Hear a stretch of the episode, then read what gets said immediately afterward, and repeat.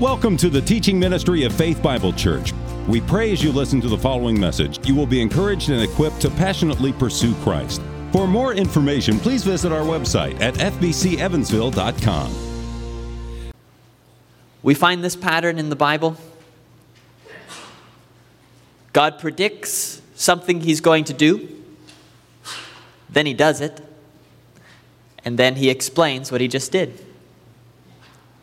If you've read your Bible for any period of time, you've seen that pattern. So, always in the Bible, we don't just have what God does or what God did, but we have words couching what God did. Words and actions together.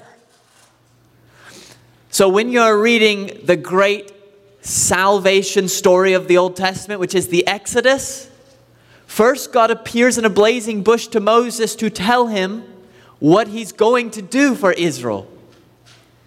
Then, through Moses and the great mighty plagues in the land of Egypt, God does it. Delivers them out of slavery where they had been for some four centuries. And then the rest of the five books that make up the beginning of our Bible, which we call the Pentateuch, are an explanation of why God did that. Predicts what He'll do, He does it explains why he did it. Later in Israel's history in the Old Testament, of course, because of their disobedience to God, there were two exiles Assyria destroying the north, Babylon taking the south into captive. And what was the pattern in that great act? Again, it was an act of God in sending these nations to bring judgment on Israel.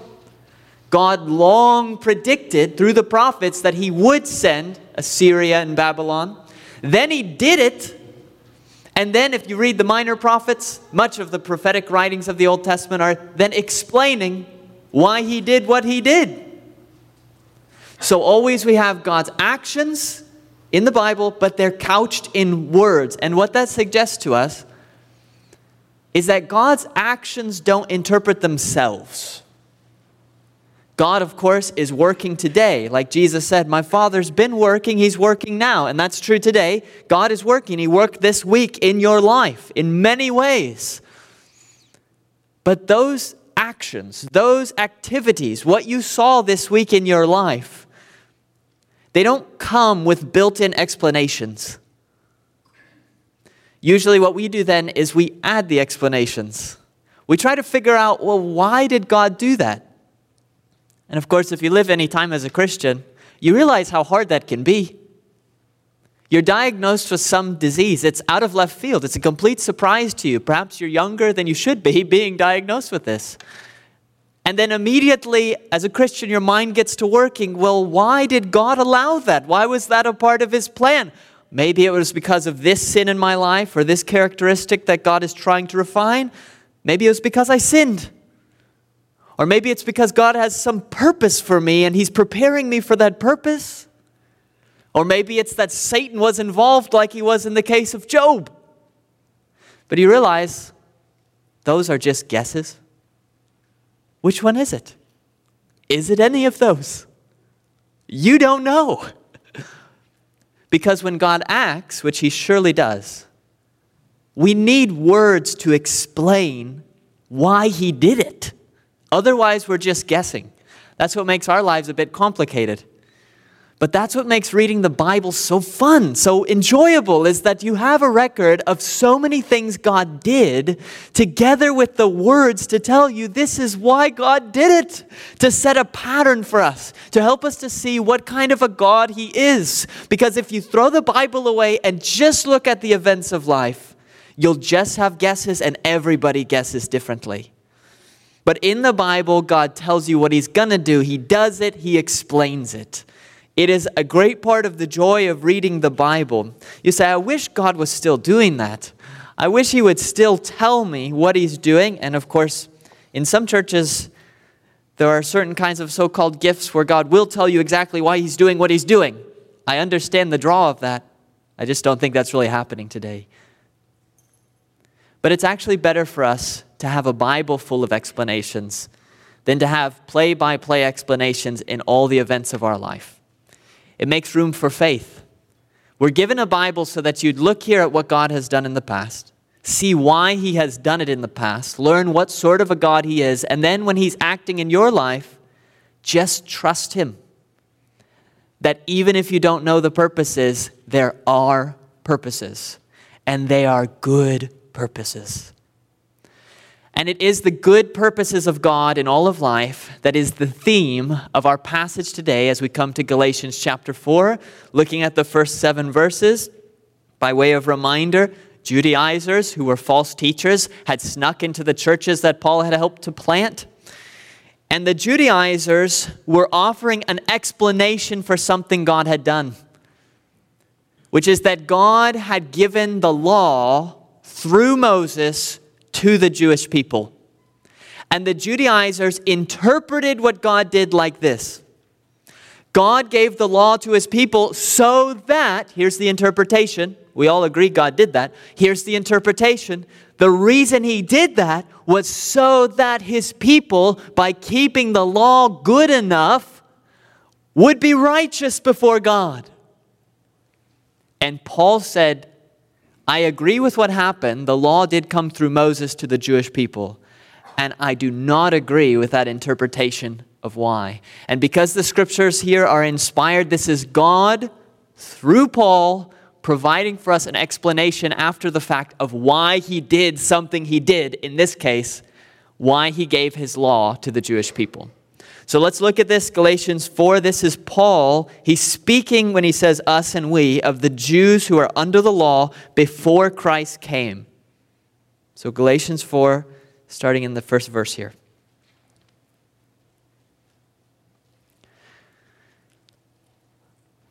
I mean that the heir, as long as he's a child, is no different from a slave though he is the owner of everything, but he's under guardians and managers until the date set by his father.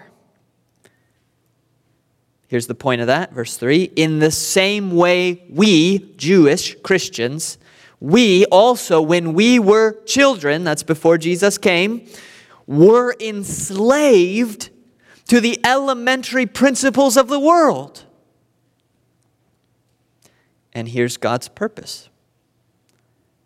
But when the fullness of time had come, God sent forth his Son, born of woman, born under the law, to redeem those who were under the law, so that we might receive adoption as sons. And because you're sons, God has sent the Spirit of his Son into our hearts, crying, Abba, Father. So, you're no longer a slave, but a son. And if a son, then an heir through God. There's a lot to explain here. This passage begins, I mean that. So Paul is actually not telling us anything new. He is simply providing more explanation for what he said at the end of chapter 3 especially in verses 24 and 25, he said, So then the law was our, Jewish Christians, the law was our guardian until Christ came in order that, here's the purpose, here's the interpretation. Why do we have a law? In order that we might be justified not by the law, not by keeping it, but by faith.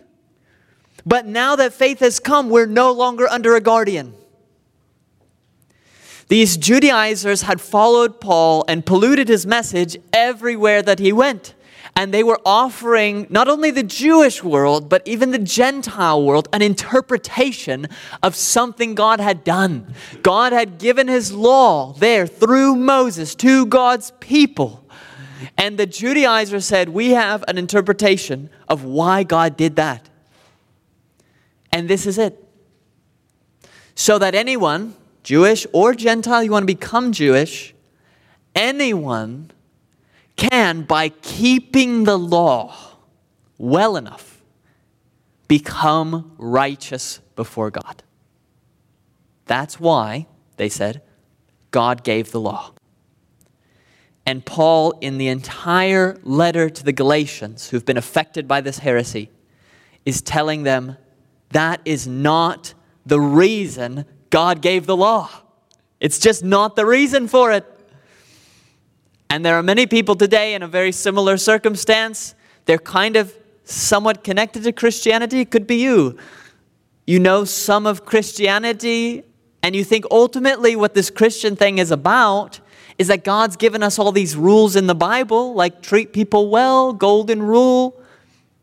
And if we keep them well enough, basically, we'll be right with God. We'll go to heaven. Isn't that the point of Christianity?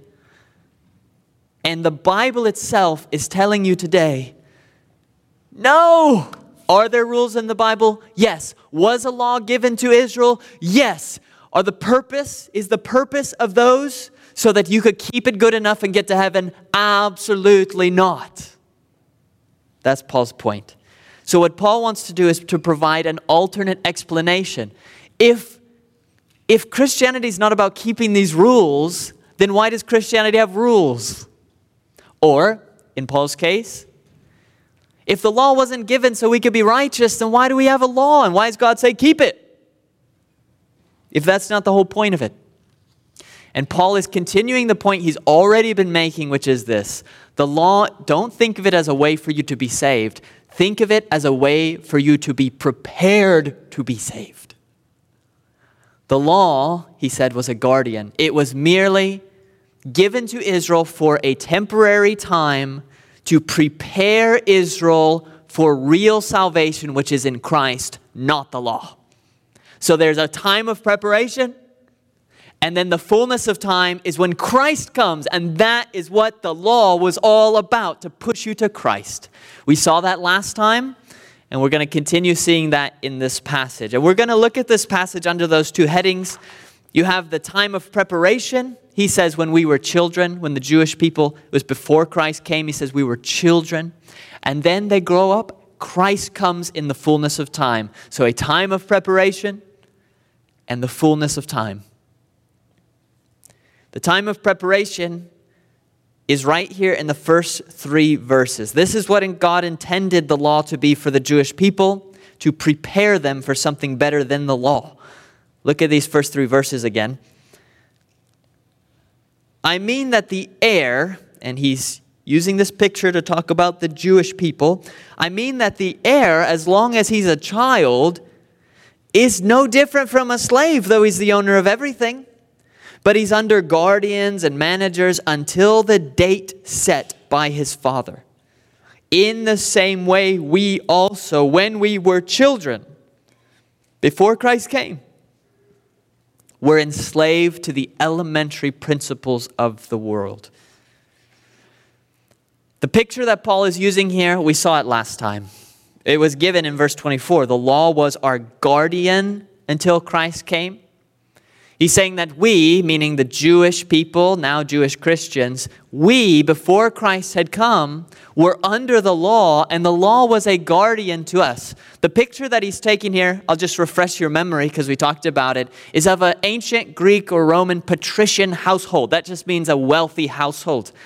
In a wealthy household at that time, one or more of the children in the house their well being would be looked for not by the mother or the father, but it would be by someone called a, here, a guardian. There would be someone, a pedagogue, if you will, a guardian, who was in charge of making sure that the child grew up well. It wouldn't necessarily be the child's tutor, but it'd be the one who would take the child to the tutor, make sure the child gets back from the tutor. So this guardian had rules that would be enforced on the child. The guardian was basically parenting the child. That's how it worked in ancient society with wealthier families. And he is saying that is what the law was. That is the purpose of the law, to be that kind of a guardian.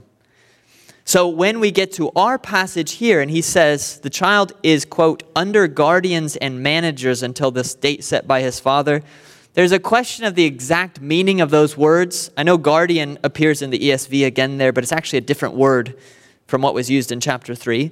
So we have three terms here, but they all seem to be referring pretty closely to the same thing. The point is that in those ancient households, somebody was in charge of helping raise that child until the date set by the father, until the minor became a major, wasn't a minor, wasn't a child anymore. The point he's making is that in those households, when that child was under the guardian, that child didn't look a lot different than what they had also at the ancient times a slave or a servant who might have been in one of those households. Because the servant or the slave did not have full freedom, which is why we're glad that practice is abolished in the West. That slave or servant did not have full freedom. They had to submit to rules imposed upon them. Well, that's exactly what was happening to that child. The child had a list of rules that the child had to obey. So he says, even though the child technically as an heir was like owner of everything, this child's going to inherit this entire house. The whole thing's going to be his. He's the owner of everything. But at that time, as he's young, as he's a child, he's got all these rules. He has to listen to the guardian. So it seems like the guardian's in charge. He's not in charge. He basically functioned as if he were a slave in that household. He did not have freedom, he had rules imposed upon him. Now, to get the point of this picture Paul's using, you could just think why in a patrician household way back then would they impose all these rules on this child who's the heir of the whole house? Was it because the parents were saying, listen, son, you'll inherit everything one day only if you keep all of our rules perfectly. If you do everything we require of you in these rules, then we will love you, we will bring you in our family, you'll be the heir of everything. That was not the reason. That was not the reason for the rules in a patrician household. It was assumed the child's already going to get everything. It was not to keep the rules in order to be loved, in order to become the heir, but rather you already are the heir. That's why you have the rules. Otherwise, you'd be out on the street. You're in our house with the rules because you're an heir of everything. Neither did the parents impose these rules out of cruelty. It's just like today. So here's a parallel to today. You're raising children, and we are Americans. We love freedom, as we should. Your children are not free. None of us are completely free, but your children are not free. Your five year old is not free to drive your car. He lacks that freedom. Is that because you do not love your five year old child? No. But you have put that rule, in fact, government has in this case, but you're enforcing that rule in your household. You shall not drive my car. You do not give your debit card for an unlimited spending spree to your 13 year old daughter. You don't do it? She doesn't have the freedom to use that money. When you die, she'll get an inheritance, she'll have that money, but she doesn't have the freedom to use it yet. Your children have to come home at a certain curfew. They don't have the freedom to stay out past that curfew, at least not without consequences. So, your children, and if there are teenagers here, sometimes you feel this way, I understand. It's like slavery. You're not absolutely free. And you know what? You're right. You're right. That's the point of the illustration, actually. That the child in the household doesn't differ that much from a slave because there are rules. But the point Paul is making is in a healthy, household, and it's not always healthy, I understand, but in a healthy household, do you keep the rules in order to get your parents' love? No. That is not the point of the rules in a healthy household. You get the rules because your parents love you. I know it might not feel that way if you're a teenager, but you get those rules because your parents love you and they want to, this is important, prepare you through the rules for a time yet to come, which is adulthood. And the rules in this life we parents are imperfect. It's not always this way. But this is what we're trying to do. We're trying to prepare you through rules that, yes, make you like a slave. You don't have all your freedoms. But we're trying to prepare you through rules so that when the fullness of time comes and you are adult, an adult, you're ready. Isn't that how rules work or should work? That is the point right here. The heir, as long as he's a child, is not any different from a slave. Just think of the nation Israel as if they were a big family wandering through the desert. They had come to Sinai, God had given them house rules. And of course, your house rules don't apply to everybody else's house, they apply to your house. So when God gives the law through Moses, it's to his people. It's not meant to apply to everyone forever like the Judaizers claimed. It's meant to apply to the nation Israel. That's why so many laws in the Old Testament, as we've talked about, are very specific to that time and place. They wouldn't even work here. But they were the house rules for Israel.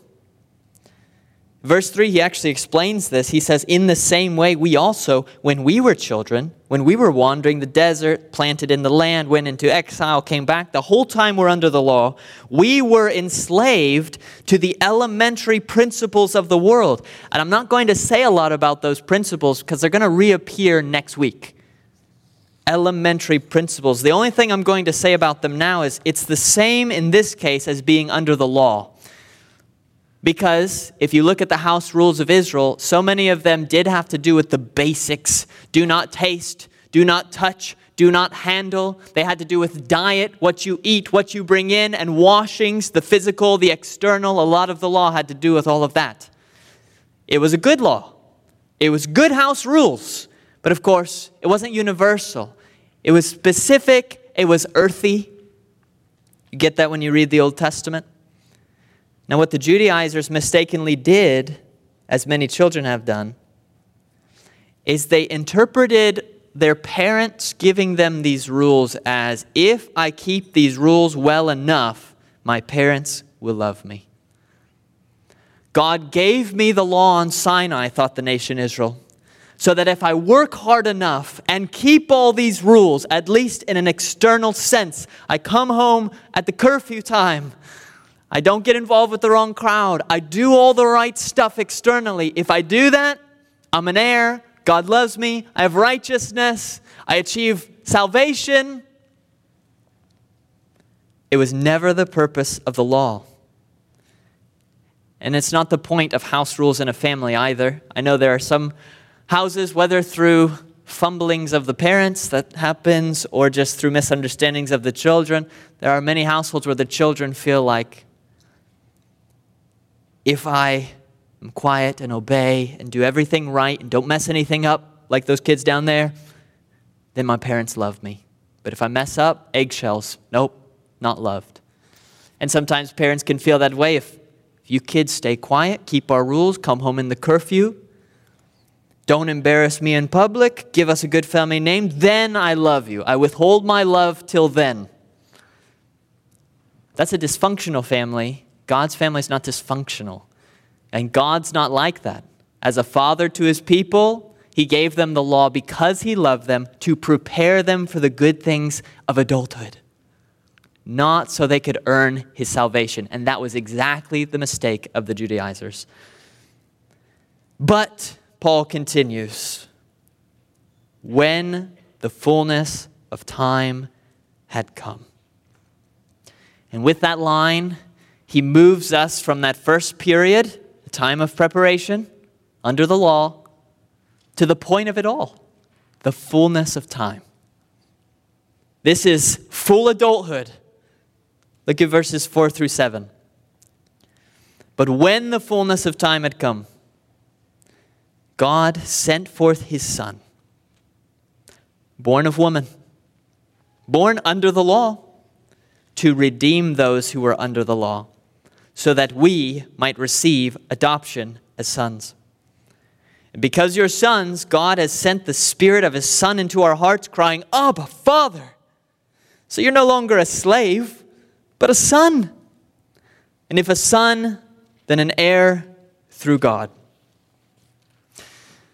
Now, to understand this part of the passage, you have to be comfortable with what we call a mixed metaphor. Metaphor is just a word picture. That's what we've been talking about, patrician household. But now Paul is going to mix his metaphor up a little bit. Some of you, maybe type A's, are not going to like that so much. You want things to be neat and tidy. Too bad it's not neat and tidy here. So he's going to mix his metaphor.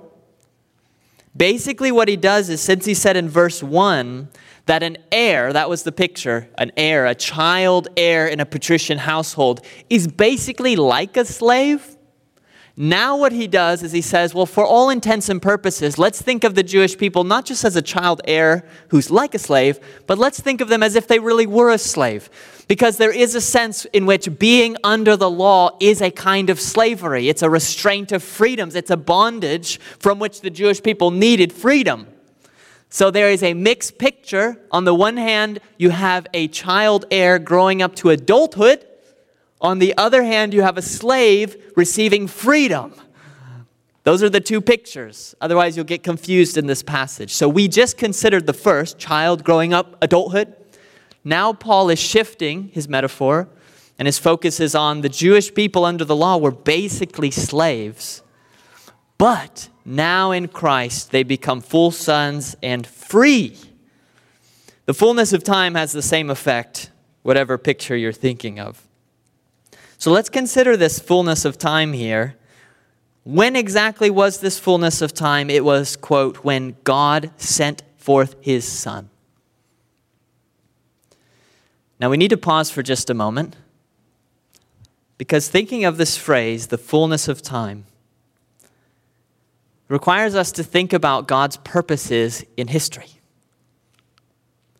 Now, you could think about this. God sent his Son when he chose. He could have sent him anytime he chose. Imagine if, in the days of Adam and Eve, when they had sinned and plunged mankind into rebellion, when the fall had happened, imagine if that promise given them that the seed of the woman would crush the head of the serpent. Imagine if that was fulfilled in their own children. Perhaps they thought when they had Abel, who was a righteous man, that he would be that seed who would crush the head of the serpent. Imagine if Abel was the Christ. History would look a lot different. Maybe the Christ would then have already come back because it happened so long ago. All history would be different. We know that's true.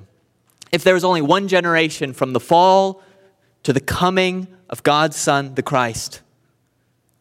But that didn't happen. Why? It wasn't time. It's like God's purpose was still in bud.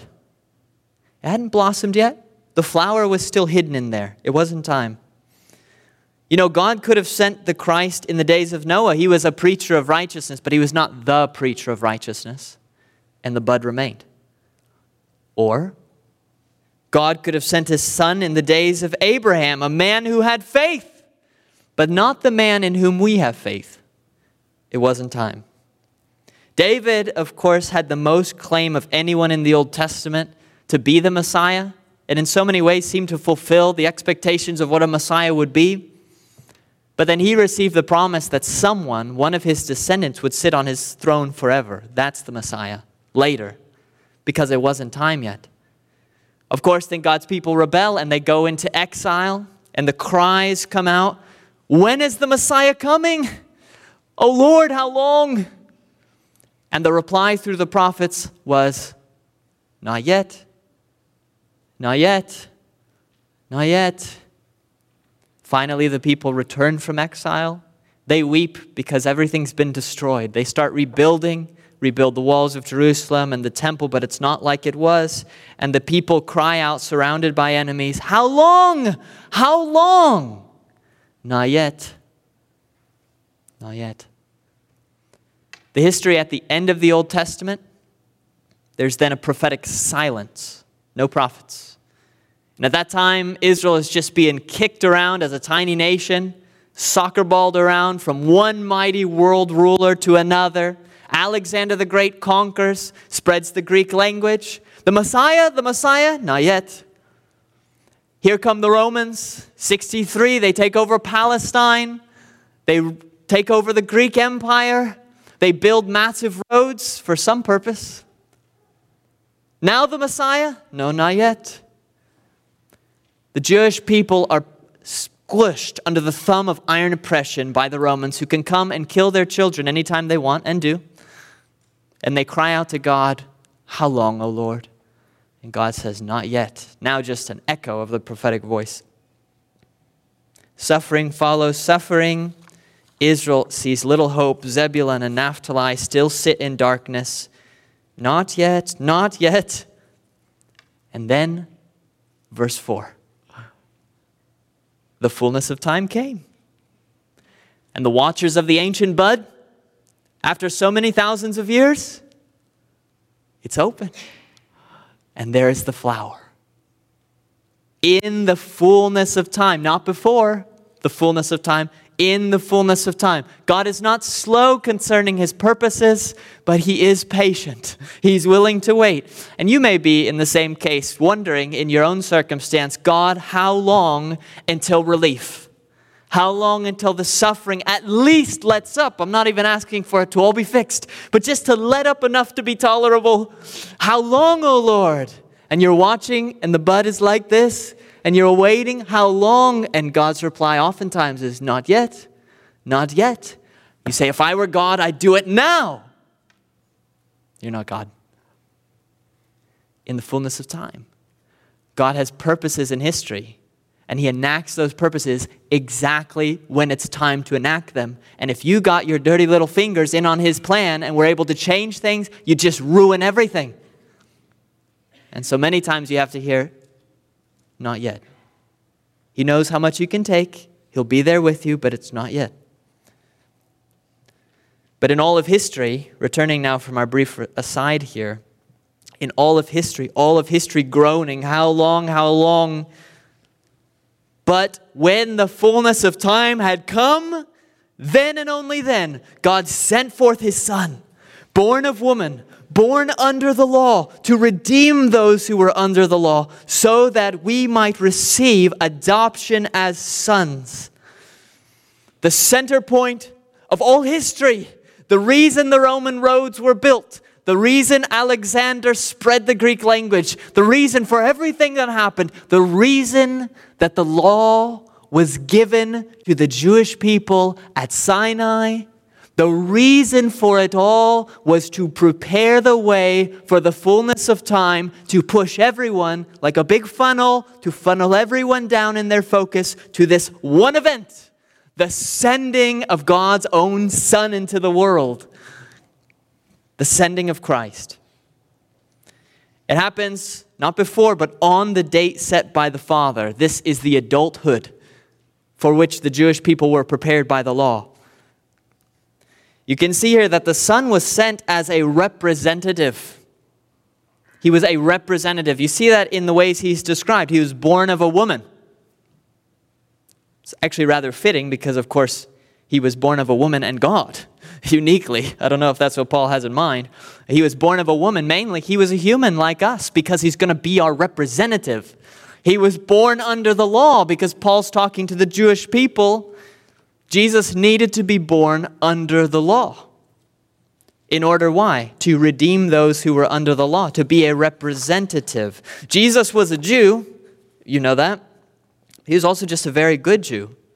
It's like he told John the Baptist, he had to do what he did to fulfill all righteousness. Jesus was very interested in fulfilling even the house rules of Israel. He was the perfect child in the home. Moses was faithful in all his house, yes, but Christ was more faithful. He kept the household rules. He fulfilled them completely. He honored the Father like Israel never did as a human in their place. He was circumcised. He kept the festivals.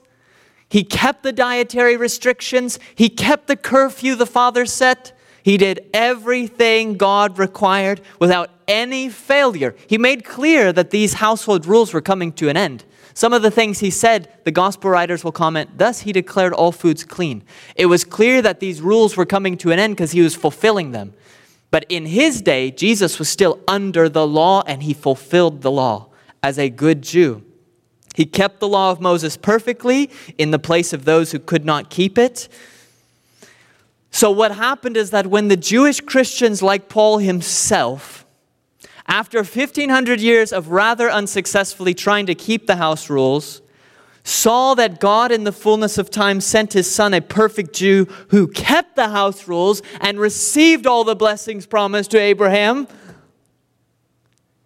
They were pushed by the law that said, Look, I've been condemning you for 1,500 years now. I've just been saying wrong, wrong, wrong, wrong, wrong, so that you despair. And now look, you see him?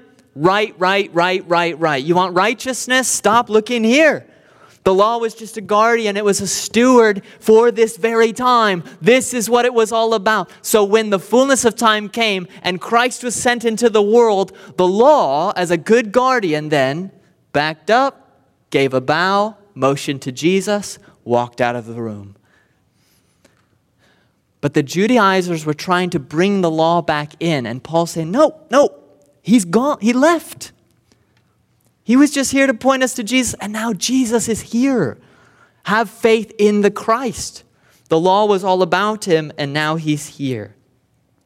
Every Jew in that day, every Jew today who places faith in the Christ, Jesus, at that time they move immediately from a slave like status under the law to full adoption and freedom as sons.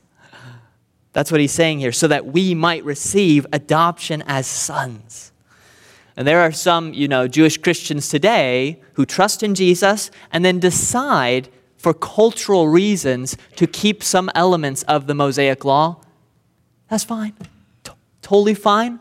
Great. It's cultural. Wonderful. But you can't bring it in and say, you have to. No, no, no. That's the problem. You don't have to. The guardian is gone. Verse 7 puts it perfectly. So you are no longer a slave trying to keep a law that is crushing you, lacking your freedoms, constrained by the house rules. Nope. You are a son. And if you're a son, then you're an heir through God. You don't have to keep the rules to become an heir, you are an heir. The Judaizers wanted to remain slaves. They wanted to make new Gentile converts into slaves. And Paul says, There's no reason. Look, when you open the Christmas present, then you throw away the wrapping. You don't keep the wrapping and throw away the present. The law was just the wrapping, and here's Christ the present, so let's have Christ. The Judaizers said, But did you see this wrapping? yeah, we're done with it. We have Christ. He's what all the law pointed to. Now, as we come to our closing, we, of course, are, at least almost all of us, if not all of us, are Gentiles. We're not the we in this passage. We're not Jewish Christians, we're Gentile Christians. There are parts of this passage then don't apply directly to us. But you can find us in here in many ways. And here's one just in verse 6 because the experience given of Jewish Christians in verse 6, it's your experience and my experience as Gentiles as well when we trust in Christ. And because you are sons, God has done another sending God has sent the Spirit of His Son into our hearts, crying, Abba, Father. I have sadly seen many Christians walk away from the freeness of the gospel into systems of religion that are Judaism. They're Judaizing. They have regulations, sacramental systems. It's going to be Roman Catholicism, Eastern Orthodoxy, really any other system of religion that sets out a list of rules and says, if you keep them well enough, you're righteous. I've seen so many people who have the gospel set right before them. Here it is, it's free. Trust in Christ, you have it. And out of that freedom, live your life, who then feel like that's too light, too easy.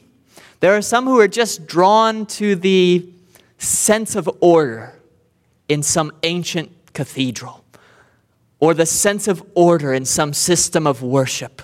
They like to have the sense of certainty that if I keep these rules, God owes me salvation. There's something comforting in that. I'm not just at the mercy of God, trusting in Christ, jumping into eternity, but instead I've checked off every box. I've done what the priests or whoever, the rabbis, whoever have told me to do. Therefore, I'm good.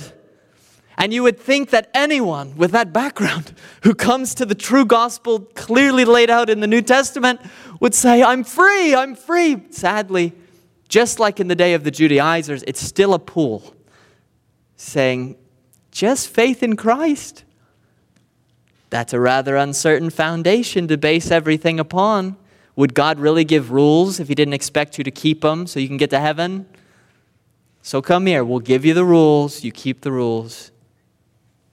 Some people just like traditions so much that even if it's just man made commandments, there's still a sense of comfort that at least these are very clear rules of what I wear and what I eat and what I do and how I live and how I worship. And Paul is saying, No, no, don't bring the guardian back in. In Christ now we are free. We also, Gentiles though we are, we are sons. We have grown up. The fullness of time has come. We have so many commandments in the scriptures, but to us, they're just joys. They're not burdens, they're not crushing, they're not dictators. They're joys because we're children, because we're heirs of eternity. We want to keep these rules. Enjoy that freedom, Christian, and do not allow anyone ever to offer you an interpretation of God's actions in history or now that would enslave you again under some system of morality.